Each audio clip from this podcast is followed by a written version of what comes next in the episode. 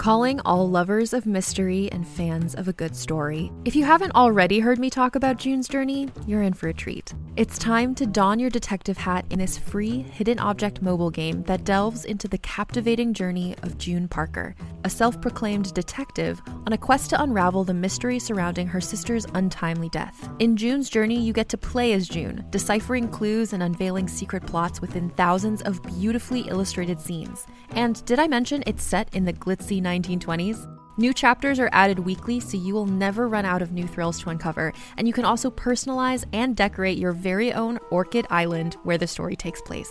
How sharp are your detective skills? Find out when you download June's Journey on your Android or iOS device, or play online via Facebook games.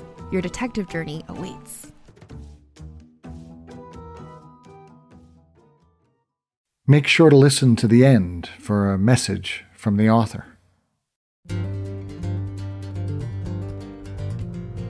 Sidewalk Audio and PodioBooks.com presents The Prince of Hazel and Oak,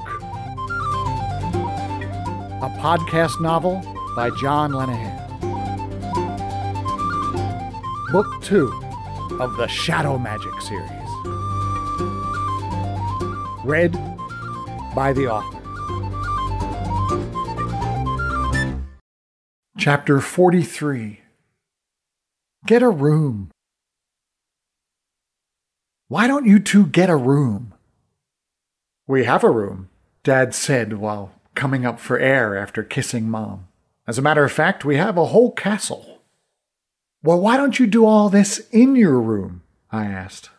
We did, Mom replied with a smile that I wasn't all that comfortable with. Sorry if we embarrass you. I'm sure your father will calm down in a couple of years. I looked over to Brendan for support, but he and Neve were lip-locked as well. Oh, for crying out loud, I protested. Connor, my aunt said, I do not know when I will see Brendan again. So you've decided to stay in the real world? I asked. Brendan shook his head. I still don't know, Connor. So what, you're going to go back to being a cop? I was a good cop. Oh yeah, I sneered. The last bit of detecting you did was to accuse me of killing him, I said, pointing to Dad. Well, I knew there was something squirrely about your family, and I was right about that. Dad untangled himself from Mom and walked over to Brendan. You are forever welcome in Dore. The job of armory master is vacant at the moment. Brendan, master at arms of Dore, Neve said. I like the sound of that. Oh, I do too, Brendan replied, looking at his feet. But my first responsibility is to my daughter. Until I see her, I have no idea what to do. We all turned when we heard horses' hooves coming from the corridor. Essa and Fawn appeared in the archway, followed by Tawn leading Essa's horse. I thought you were going to be my horse on this expedition, I said to Tawn. Your mother did not think that was a good idea, the Pooka said. Well, then come as a dragon. We can be on television and freak the whole world out. I don't think so, Tawn said, but he smiled and his ears fuzzed up for a moment as if he liked the idea. Be careful in the real world, my friend. Fawn walked up to Brendan and said, I am very pleased to have met you, policeman. It does my heart good to see that at least one of the exiled ones is doing so well. May the blessing of the Feelie live with you, Druid. Brendan bowed and Fawn placed her hands on his head. And give my regards to your tree-hugging mother. Brendan smiled. I will, Your Highness. I can't wait to tell her that I know the Queen of the Druids. Are you sure you are up to this? Deirdre asked Essa. Essa nodded. She had volunteered to act as our sorceress for this journey to return Brendan to the real world. I was going too. So how old are you anyway? I asked Essa. Just in case you fall off your horse, will you dust it? It will not kill me is all you need to know, and Tawn has volunteered some dragon blood in case I do. Thanks, Tawn. I really don't want to date a wrinkly old gray one. Essa actually laughed at that. I was loosening that girl up. There was one last round of smooching. Essa mounted up and asked if everyone was ready to go, but before we could reply, I heard someone in the corridor screeching my name. We all looked as Gracie came bounding around the corner. She spotted me and shrieked and ran directly into my arms. "Oh, Connor, I have missed you so." I tried to say something but couldn't as she planted her lips onto mine. When I was finally able to remove myself from that kiss of life, she said, "Did you miss me?" I didn't answer. I didn't get a chance. The last thing I saw was Essa's banta stick heading towards my right temple. After that, everything went black.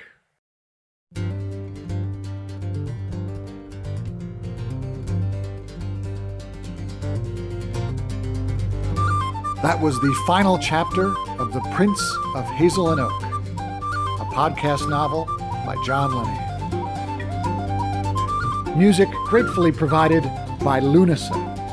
You can hear more of their fabulous music at www.lunasa.ie. That's LUNASA.ie.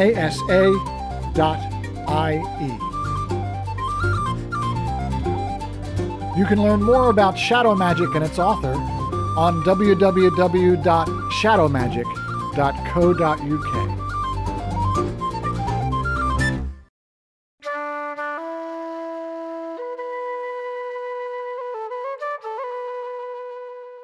Hi, this is John Lenahan, and I'd like to thank you for making it to the end of The Prince of Hazel and Oak. I'd also like to say thank you to a few other people. Avon Light is the first person to have to suffer through my spelling and punctuation. I'd like to say thank you to her. Scott Pack and all the people at the Friday Project and HarperCollins for publishing this book and allowing me to continue to podcast on PodioBooks. They don't have to do that, you know. And of course, Lunasa. Many people have asked me what the name of the song is that I use for Shadow Magic. It's called Island Patty, and it's on their fantastic CD, The Kinetti Sessions. But all of Lunasa's CDs are fabulous. If you have even the slightest bit of interest in Irish music, then you should own all of their albums. You can buy their music on iTunes, or better yet, from their website that will also show you videos and where you can see them live. And they're great live. That site is www.lunasa.com. LUNASA.ie. A great big thanks to Evo, T, Chris, and everybody at PodioBooks.com. I'd especially like to thank Chris for having a normal name. As I've said before, PodioBooks gave me a forum for my work that in turn allowed me to believe that I might not suck at all this writing stuff, despite what all of my English teachers might have said. The original Shadow Magic podcast was instrumental in getting that and this book published. I'm eternally grateful to them, and that's why all of the donations to Shadow Magic and Hazel and Oak go fully to PodioBooks.com. They run this amazing site on a shoestring. Please support them.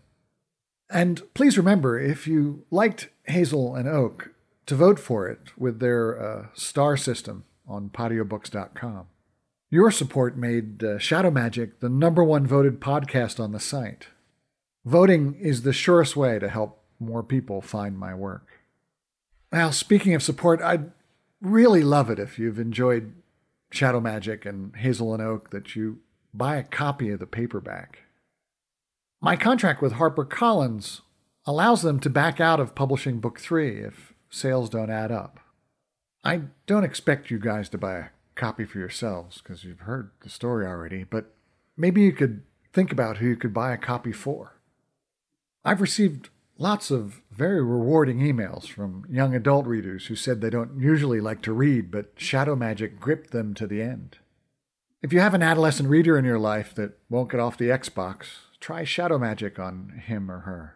If we can get some of those kids to learn the joys of a good book, then we've done something special. Or how about donating a copy to your local library or school library? Sorry about the hard sell, but I'd love to be able to afford to spend more time writing and less time on stage getting heckled by drunks in comedy clubs. You can get copies at Amazon and the Book Depository. Both of those sites are .com and .co.uk. Also, if you're an ebook reader, you can get Shadow Magic and soon Hazel and Oak for the Kindle, for the iPad at the iBook store, or for any EPUB machine like the Sony Reader for less than half the price of the paperback. My publisher and I agree that it's crazy that people have to pay the same for ebooks as real books, and we've put our money where our mouth is. Okay, now a special shout out to all you guys who've been following me from the beginning of Hazel and Oak and posting comments on the PodioBooks comment board. So many of you made guesses as to what was going to happen that it made me laugh or cringe every time I read them. Maybe one day I'll go back through them all and give out awards to the best guessers. I'll probably never get around to it, but thank you so much again. Your postings have been a delight. Especially you, SG, for spotting that continuity error. And I really have to thank everyone that has emailed me at john@shadowmagic.co.uk. Since I started this, I have been overwhelmed by the response for my writing.